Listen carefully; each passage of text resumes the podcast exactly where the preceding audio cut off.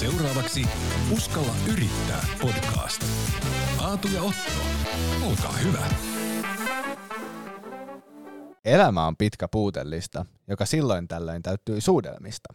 Näin lauloi aikoinaan Jöstö Sunkvist kappaleessa Ihanasti sanottu, ja onhan se ihanasti sanottu. Jöstän sitaatissa onkin meille ajattelemista, mutta niin on myös tämän päivän Uskalla yrittää podcastin aiheessa, kun vieraksi saapuu puhuja, ajattelija ja nykyisyysselittäjä Petri Rajaniemi. Me puhutaan, miten koronapandemia on vaikuttanut meidän maailmaan, miten me eletään tässä maailmassa, mikä on muuttunut, mutta myös siitä, että minkälaisessa maailmassa me nuoret joudutaan e- elämään ja mitä ihmettä tarkoittaa toimintaympäristöt. Tätä ja kaikkea muuta tämä on luvassa. Let's go!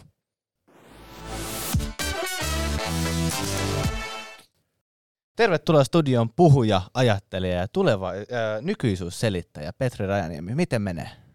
Öö, sanotaanko että tässä maailmanajassa, mitä me Suomessa ja maailmalla on eletty tuota, viimeinen pari vuotta, niin tuohon kysymykseen on vain yksi, yksi vastaus, joka on siis se, että olosuhteisiin nähden ihan suht ok.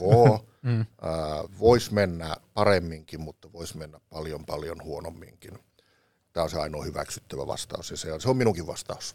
Öö, mä haluaisin että sulle lämmittelykysymyksen, että minkä kirjan luit viimeksi ja mitä se pisti sulla ajattelemaan?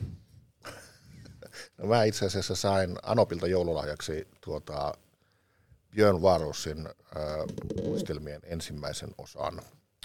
Ja tuota, se herätti hyvinkin paljon ajatuksia, sanotaanko näin. Ja niistä sai oman podcast-jaksonsa. kyllä, kyllä, ja useammankin, joo, joo. kyllä. Joo. Mutta sä mainitsitkin jo tästä koronasta ja siitä, että me ollaan nyt eletty siinä, niin voitaisiin vähän tarkemmin ehkä ottaa, että millaisessa maailmassa me tällä hetkellä niin kuin eletään? Mä oon itse oikeastaan, mä, mä, vuosi sitten, yli vuosi sitten jo, jo mä oon sanonut, että, että tuota, me eletään tällaisessa Schrödingerin maailmassa, eli siis verrattuna siis niin kuin Schrödingerin kissaan, joka vanhan vertauksen mukaan sellaisena kuin se on popularisoitu, on yhtä aikaa kuollut ja elävä. Ää, niin me eletään tällaisessa maailmassa, jossa vanhaa maailma on edelleen jäljellä, ää, osin, mutta me hyvin pitkälti eletään uudessa maailmassa, ää, mutta me ei eletä tavallaan niin kuin kummassakaan. Eli, eli siis tämmöisessä hyvin epämääräisessä välitilassa, ää, niin kuin ikään kuin mennen kohti, kohti jotain, josta itse asiassa kukaan ei osaa sanoa yhtään mitään. Mutta sanoit, että me ollaan uuden ajan tässä niin kuin vaihteessa, ehkä jopa voisi sanoa, niin tälleen historiaa lukiossa luki, lukeneena, niin näkisikö että tulevaisuudessa... Kunnioitukseni siitä historia on äärimmäisen tärkeä aina. Kyllä, se on. Niin kun me katsotaan, tai ei me, mutta meidän jälkeläiset katsoo tätä myöhemmin, niin tuleeko tästä oikeasti sellainen aikakausien vaihdos, niin kuin on mennyt menneessä maailmassa vaikka uusi aika ja keskiaika, niin näetkö tämän niin merkittävänä tämän korona-ajan? Uuteen aikaan ja keskiaikaan verrattuna tai näin. En ehkä ihan siinä mittakaavassa, mutta, mutta tuota,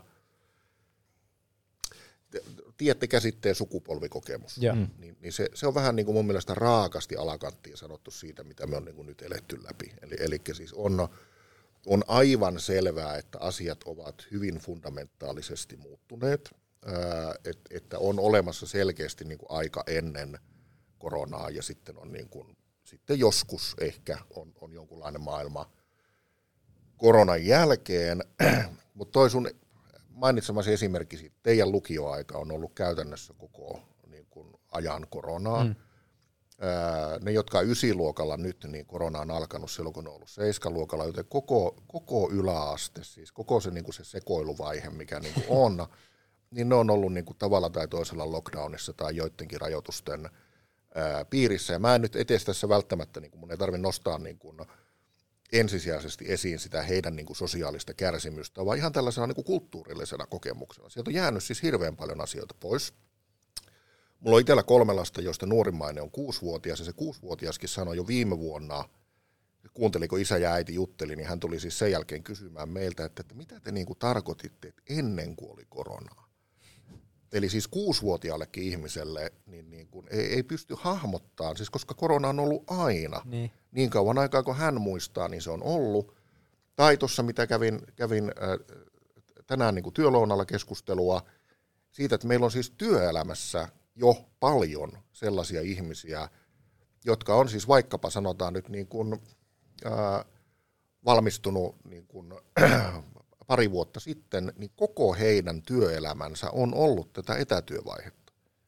Eli niin kuin, miten, niin kuin, ihan tällaisena niin kuin käytännön kysymyksenä, miten sä sanot semmoisen, sanotaan nyt keskiverto 25-27-vuotias korkeakoulutettu ihminen, joka on ollut koko työuransa etätöissä, niin sitten kun tämä jonain päivänä loppuu, niin mitä sä sille niin sit sanot, että niin tässä on tämmöinen kellokortti, että ihan sulle tiedoksi, että nyt sitten kun on pakko tulla tänne toimistolle, niin sitten se työ tehdään tässä kopissa täällä.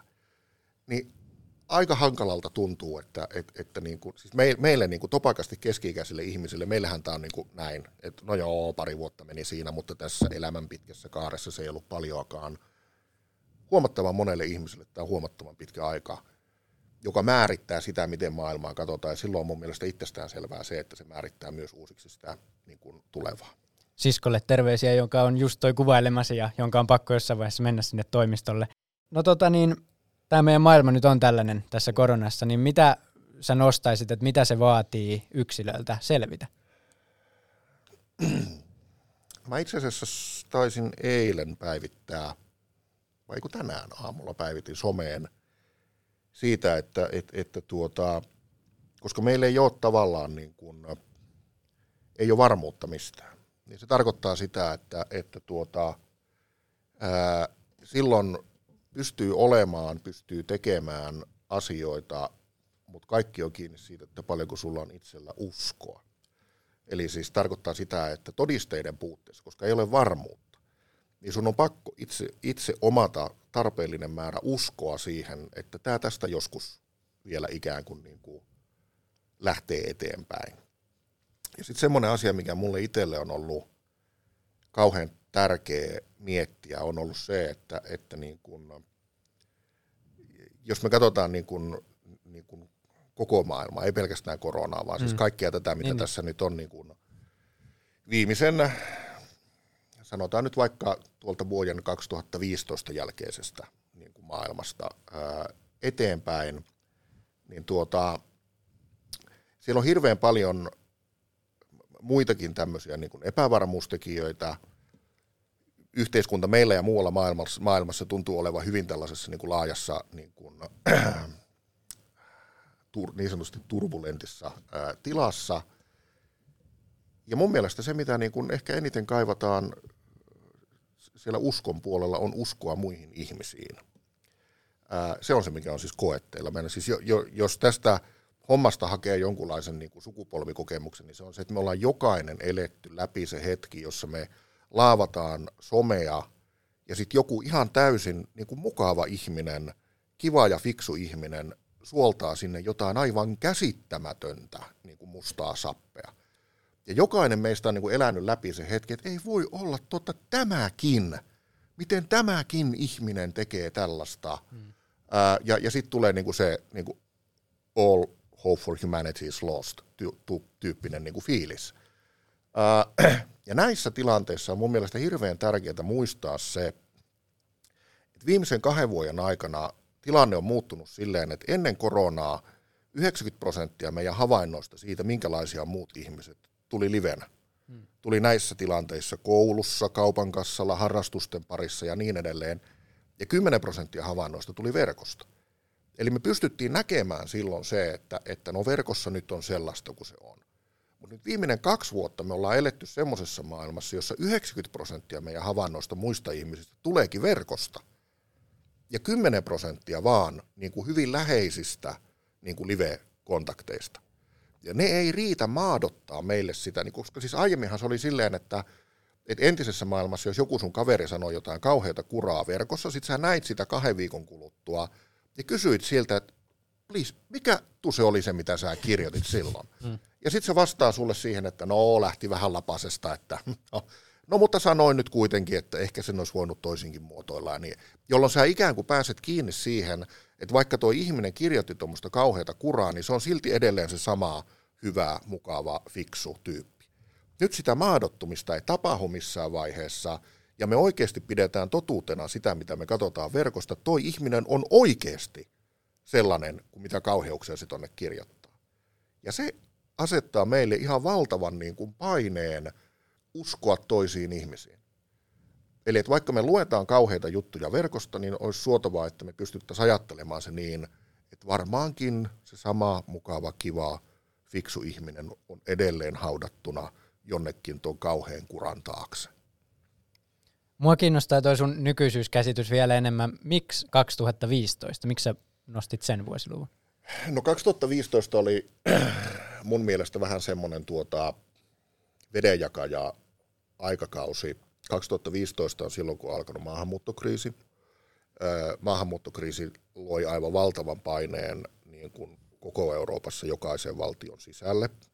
Tämä on tapahtunut samaan aikaan, kun, kun tuota, maailmanpolitiikassa alkoi tapahtua Ukrainassa ja Krimillä, mitkä oli siis shokkeja silloin. Nyt mm. ne on ihan tätä niin kuin arkea, mitä tässä eletään, mutta ne oli shokkeja silloin.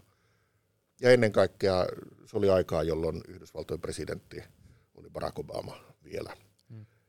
Että jos kiihdytysautoissa napataan aina se niin nitroglyserini nappi ylös, niin se on ollut se vuosi, milloin tästä maailmasta on napattu se nitroglyserini nappi ylös ja sitten on lähetty menee ja lujaa. Niin toi, mä itse rupesin miettimään, että tuossa vähän niin kuin ajatukset turtuu, koska tota, siis mä muistan todella hyvin sen, kun Donald Trumpista tuli presidentti, mm. niin silloin se tuntui käsittämältä, jotenkin, Kyllä. miten voi olla tämmöinen. Ja nyt jos Kanye Westistä tulisi Yhdysvaltain presidentti, niin no. se, semmoista se nyt vaan on. Kyllä. Että tämmöistä Tämmöisiähän nämä presidentit on. Niin, että tavallaan miten näin nopeassa ajassa. Tai, tai tuota Oprah Winfreystä. Niin. Mm. Ihan samalla tavalla. Siis niin nyt ajatellaan sille, että no, mutta siinäpä olisi asiallinen. Niin, yhtä lailla julkis. Niin, kyllä näin on. Eri näin on. Mutta sä oot puhunut paljon erilaisista toimintaympäristöistä, niin mitä tämmöinen toimintaympäristö tarkoittaa? Mulla on ollut joskus omissa esityksissä, mä havainnollistanut sitä tällaisella kuvalla prinsessakakusta. En tiedä, tiedättekö te mikä on prinsessakakku, se on semmoinen leivos, jossa on, on semmoinen marsipaanikuori siinä näin päällä. Ja yleensä se on semmoinen limevärinen marsipaanikuori, joka siinä on päällä. Ja monen organisaation kanssa, onpa se kyseessä niin kuin yritys tai toimiala tai, tai oikeastaan mikä tahansa muu entiteetti, niin, niin kuin silloin kun he lähtee, siis toimintaympäristöanalyysihan kuuluu monesti siis organisaatiostrategiaprosessiin. Eli että ensimmäisenä, en, ennen kuin lähdetään päättämään sitä, että mitä me tehdään, niin pyritään saavuttaa jonkunlainen yhteinen näkemys siitä, että missä me ollaan. Ja, ja, ja osana tätä prosessia tehdään sitten jonkunlaista toimintaympäristöanalyysiä. Hyvin usein – se toimintaympäristöanalyysi on, on niin kuin kevyemmin eväin liikenteessä olevalla organisaatiolla. Se tarkoittaa sitä marsipaanikuorta siinä kakun päällä. Ikään kuin se on se toimintaympäristö. Semmoiset asiat, jotka on niin kuin, niin kuin koko ajan kosketuksissa meidän organisaation kanssa. Kun sitten taas mulla itsellä niin kuin siinä työssä, mitä mä teen, niin mä en puhu siitä marsipaanikerroksesta, enkä mä puhu siitä lautasesta, jossa on se kakku, en edes siitä pöydästä, jossa on se lautanen, jossa on se kakku, vaan siitä maailmasta, jossa on se talo, jossa on se keittiö, jossa on se pöytä, jossa on se lautanen, jossa on se kakku. Mä itse ajattelen hyvin vahvasti niin, että, että, että tuota, tämän päivän maailmassa se, millä tavalla me ollaan niin kuin tällaisessa niin kuin keskinäisriippuvuussuhteessa kaikki toistemme kanssa, eli niin kuin sanota kuuluu, kaikki liittyy kaikkeen, mm ää, niin, niin mä oon vilpittömästi sitä mieltä, että organisaation oma toimintakyky paranee merkittävästi silloin, kun sillä on mahdollisimman laaja, jotensakin jäsennelty näkemys siitä ympäristöstä, jossa se toimii. Mm. Eli se on mun mielestä niin kuin, niin kuin toimintaympäristö-ajattelun niin kuin ydin. Eli kun mä ja Aatu puhuttiin äh, savolaiselle hirsimökki yrittäjälle ja puun hinta oli noussut, mm. niin se on se toimintaympäristö, jossa hänen tämä firma ajelehti. Joo, ja siis se tota, aihetta sivuuten mä olin niiden viime syksynä puhumassa Pientaloteollisuus ryn valtakunnallisessa tapahtumassa, jossa varmaan sekin savolainen puutaloyrittäjä on ollut paikalla. Ja, ja, tuota, ja mä listasin niille siis niin kuin off the top of my head, niin kuin, taisi olla muistaakseni 12 kohdan lista – millä tavalla erinäköiset tähän laajaan toimintaympäristöön liittyvät asiat ovat vaikuttaneet teidän niin kuin, tähän niin kuin akuuttiin tilanteeseen, mitä, mitä te elätte. Sinne liittyy siis sen kaltaisia asioita kuin se, että miten ihmiset ovat suurissa kaupungeissa, miten heidän näkemys siitä, ää, miten he haluaa elää, niin on muuttunut. Mikä on siis tehnyt valtavan kysyntäpiikin niin kuin kuvaamasi kaltaiselle yrittäjälle. Ihmiset haluaa nyt pienistä keskusta-asunnoista pois syrjemmälle isompiin asuntoihin. No kun ne haluaa sinne, niin siellä menee niin kuin tuotannon pipelineit tukkoon. Puun hinta oli noussut muistaakseni 116 prosenttia viime kesäkuusta. Mm. Aivan valtava piikki siinä. Ja sitten vaikka sä saisit puuta jostain, niin sitten tämä globaali niin kuin konttikriisi, eli siis niin kuin sitä kuljetuskapasiteettia ei ole olemassa – joka entisestään vai, niin kuin vaikeuttaa sitä. Siellä oli semmoisia yrityksiä, joilla oli esimerkiksi tilanne, jossa talopaketin tila, tilanneet asiakkaat, ää, niin, niin ne jätettiin toimittamatta. Ja niistä siis, siis talopakettitoimittajat maksoivat ne niin kuin tuhansien eurojen sopimussakot. Hmm.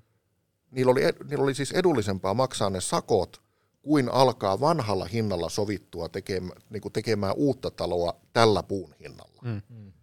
Eli kun sä puhut toimintaympäristöistä sun työnä, niin sä myös sä tavallaan puhut kaikesta maailmassa. Kyllä. Aika mielenkiintoista. Se on nimenomaan sitä, kyllä joo, joo, näin voi sanoa. Sen takia tätä teen, koska tämä on mielenkiintoista. Mut ne toimintaympäristöt, ne, ne voi siis olla hyvinkin, voiko ne olla myös vaan se marsipaanin, äh, prinsessakakun marsipaani päällinen? Vai onko se nimenomaan just se laaja tavalla, että Otto asuu meistä Tampereella ja mä asun Hämeenlinnassa, niin voiko meidän toimintaympäristöt olla tavallaan kaksi erilaista vähän niin kuin kuplaa, jotka... Se, se kaikki riippuu aina viitekehyksestä. Eli, eli, siis niin kuin, minkä linssin läpi asioita katsotaan. Mm. Ja, ja niin kuin, esimerkiksi omassa työssähän on siis aina, se on aina semmoinen suppilo, että se lähtee isosta ja tarkentuu aina tarkempaan, päätyy lopulta sitten yhteen ihmiseen – ja, ja niin kuin tavallaan siihen, millä tavalla kaikki tämä iso on vaikuttanut siihen yhteen ihmiseen ja hänen niin kuin, siis tyyliin sinä, niin kuin, miten se vaikuttaa sinun elämääsi. Meillä oli Aallon työelämäprofessori ää, Lauri Järvilehto vieraana ykköskaudella ja hän puhui, että, että tavallaan tulevaisuuden niitä erilaisia myrskyjä varten niin paras tämmöinen rokotekattavuus olisi se, että olisi laaja yleistieto ihmisillä, niin mm. miten sä näet, että tämmöisissä muuttuvissa toimintaympäristöissä, niin ihmisen, ihminen pärjää? No se on pohjimmiltaan varmasti asia, jossa, mistä Laurikin varmaan on puhunut, on, on siis yksilön ominaisuudet. Eli, eli se, että ne, ne on erilaiset, ää, jotka siihen vaikuttaa. Nyt tässä voisi sanoa niin kuin tämän, tämän korona-ajan kaikista suurimman buzzwordin, eli, eli se resilienssin ja ää, niin edelleen. Totta kai ne on niin kuin, ää, tämmöinen niin kuin kimmoisuuskyky on, on oleellista mä itse osin palautan vähän tuohon, mitä, mitä aiemmin sanoin, liittyen siihen, että, että mä pidän hirveän tärkeänä sitä ajatusta, että, että, että niin kuin, millä tavalla ihmiset suhtautuu muihin ihmisiin. Eli se on semmoinen, mitä niin kuin pitäisi pystyä niin kuin hellimään, siis nurture, sitä, sitä niin kuin, ää, ajatusta, että pystyy suhtautumaan myötätuntoisesti ja luottavaisesti muihin ihmisiin, koska se, se, se on hirvittävää katsottavaa niin kuin lähietäisyydeltä, kun ihmiset tippuu niihin kaninkoloihin.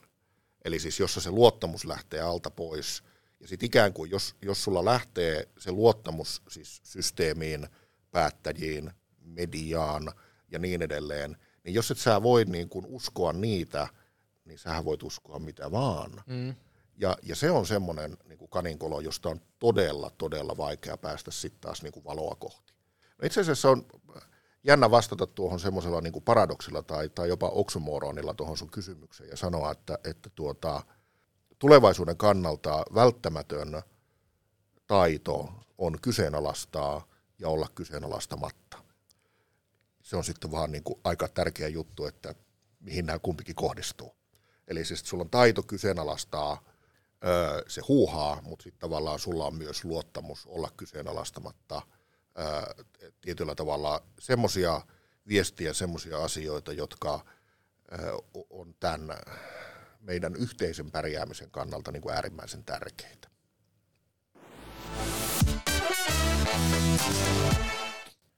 Tervetuloa takaisin, kun studiossa minun ja Oton lisäksi jauhaa Petri Rajaniemi. Tervetuloa vielä kerran ja kiitos, että tulit. Ilo ollut tähän asti.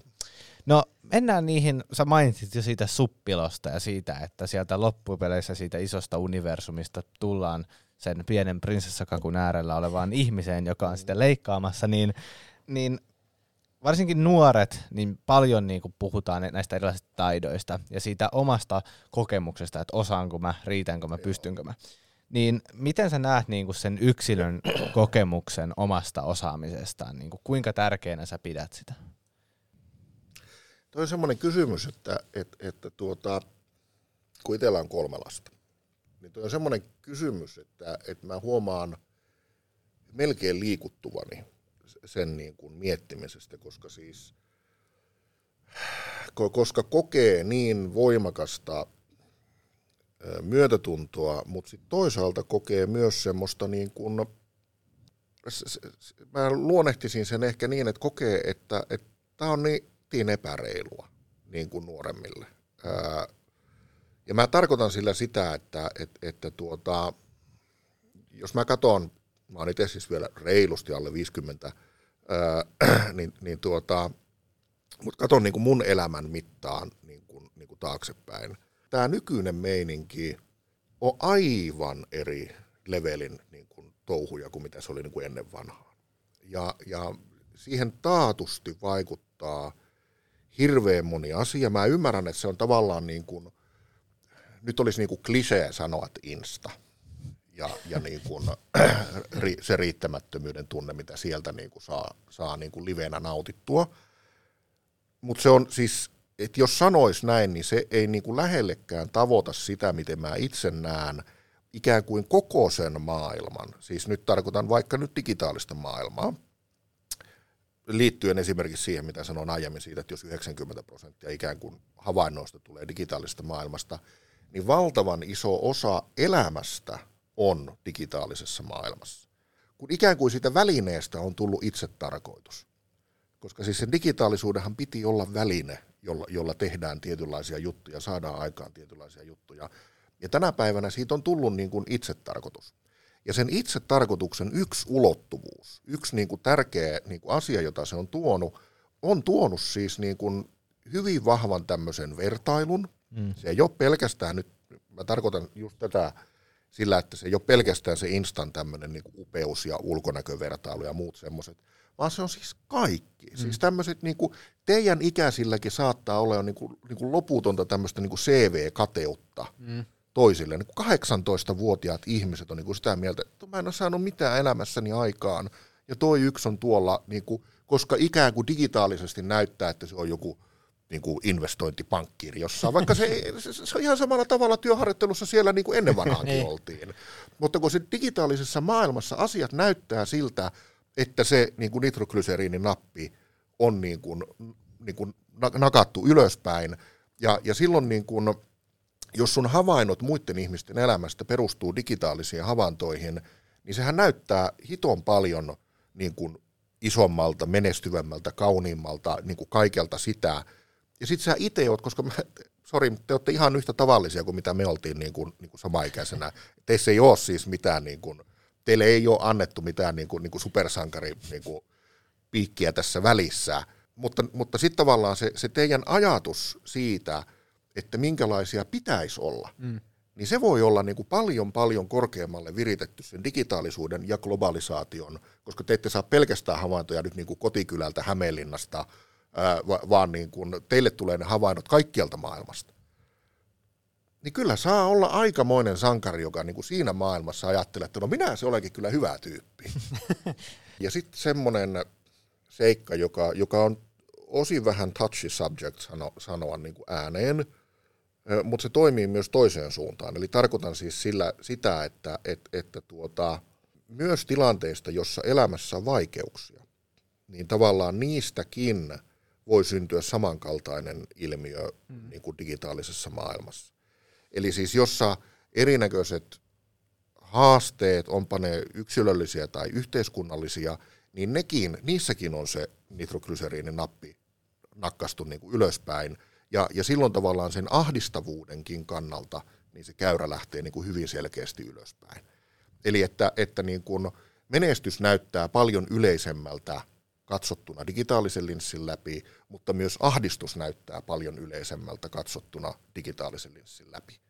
elämään on kaadettu niin kuin ämpärillinen natriumglutamaattia, siis niin kuin, niin kuin maun vahvistajaa. Kaikki on niin kuin kytkimet täysillä. Niin, ja tämä maalaa nyt sellaisen kuvan, että, että mitä sitten sitä voisi tehdä sille omalle niin. kokemukselle.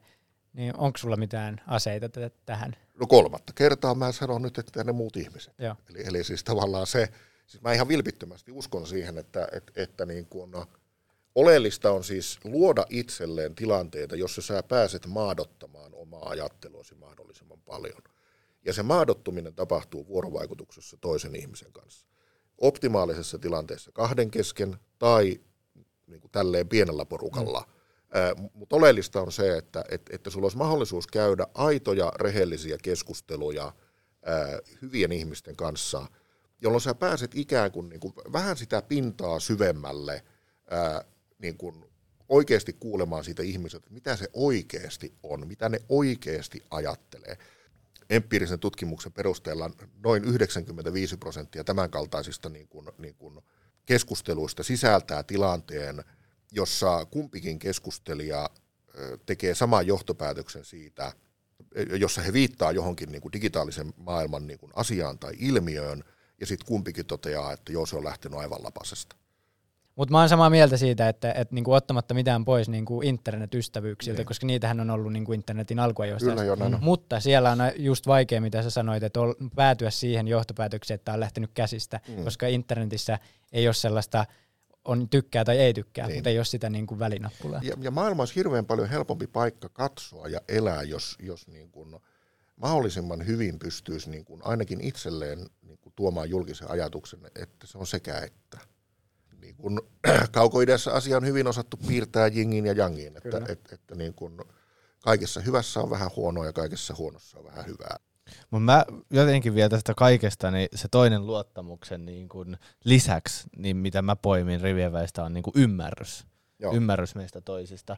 Niin miten sä sitten ehkä lähtisit, kun nuoret ehkä kokee just sen kaiken niin kuin että hei nyt pitää tehdä tota ja tota, niin miten sitä lähtisi niinku ymmärtää silleen, ihan siis niin monta kertaa sukujuhlissa mä oon kuullut, että silloin joo. kun mä olin nuori, joo, niin joo, näin joo. oli näin. Tämä on, tämä on itse asiassa nyt erittäin hyvä tämä sun pointti, koska se, se ymmärryksen, siis mä heittäisin sen niin päin, että se ymmärryksen vastuu, niin se on nyt siellä sukujuhlien siellä iäkkäämässä eli, eli tarkoittaa siis sitä, että, että mun sukupolvi, musta vähän nuoremmat ja reilusti vanhemmat, se on ihan hirveätä katsottavaa, kun ne niin kuin siis, esimerkiksi teidän vanhempien ikäiset ihmiset tulkitsee teidän elämää ja teidän maailmaa sen oman maailmansa ikään kuin. Just tämä, että silloin kun minä olin nuori, niin silloin tehtiin näin, joten nytkin niin kuin tavallaan, että, elämähän menee tälle. Kun se teidän juttu, mitä te elätte nyt, niin se siis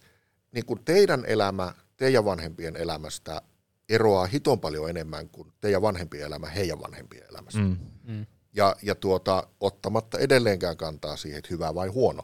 Sanon vain, että erilainen.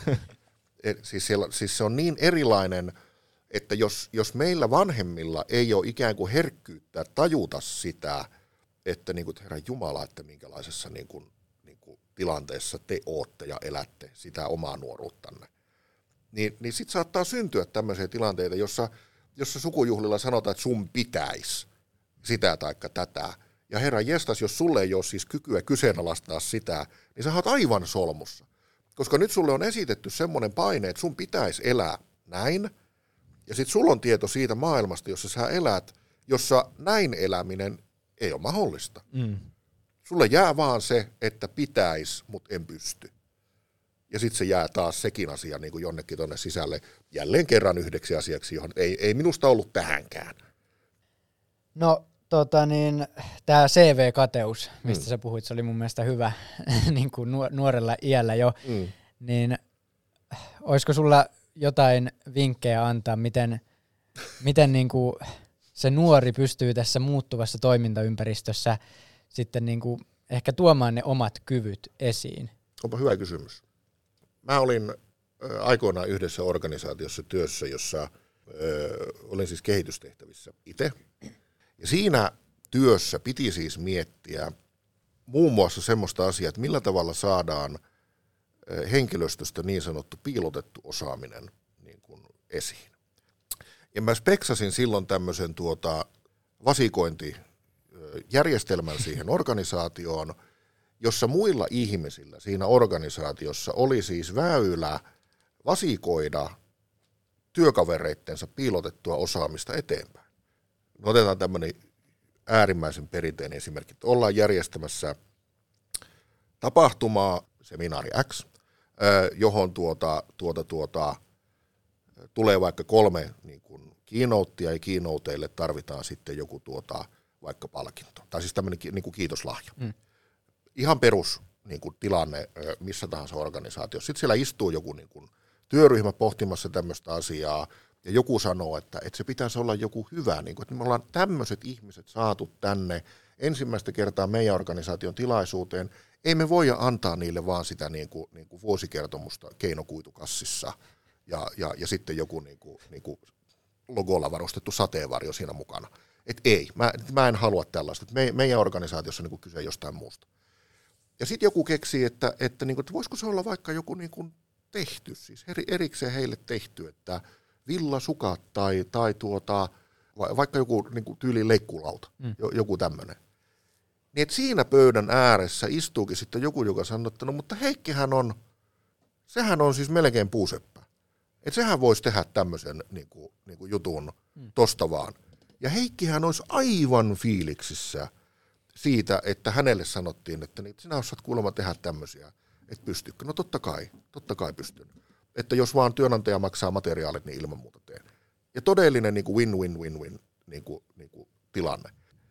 Mutta nyt sitten kun esität niin kuin kysymyksen siitä, että miten tämä tehdään systeemisellä tasolla, mm. niin kuin, mihin näitä niin kuin, lapsukaisia aletaan vasikoimaan.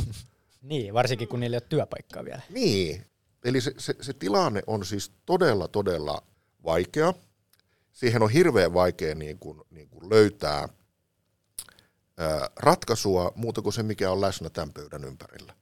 Koska te olette ollut siinä ihan tismalleen samassa tilanteessa, mutta sitten tavallaan teillä on, mä en tiedä kummin päin teillä on, mä väitän, että teillä todennäköisesti ei ole edes ollut niin, että te olisitte lähtenyt niin kuin, niin kuin opetussuunnitelman ulkopuolella aktivoitumaan ää, sen takia, että olisitte halunnut itselle jotain.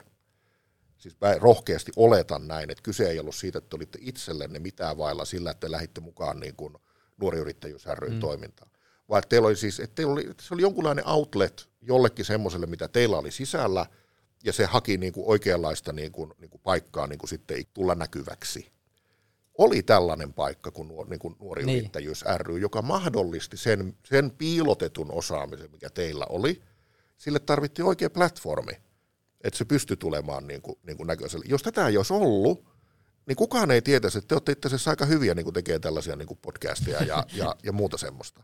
Siis tarvitaan niin semmoisia platformeja, joissa nuorilla on mahdollisuus tuoda esiin sitä osaamista, jota heillä on.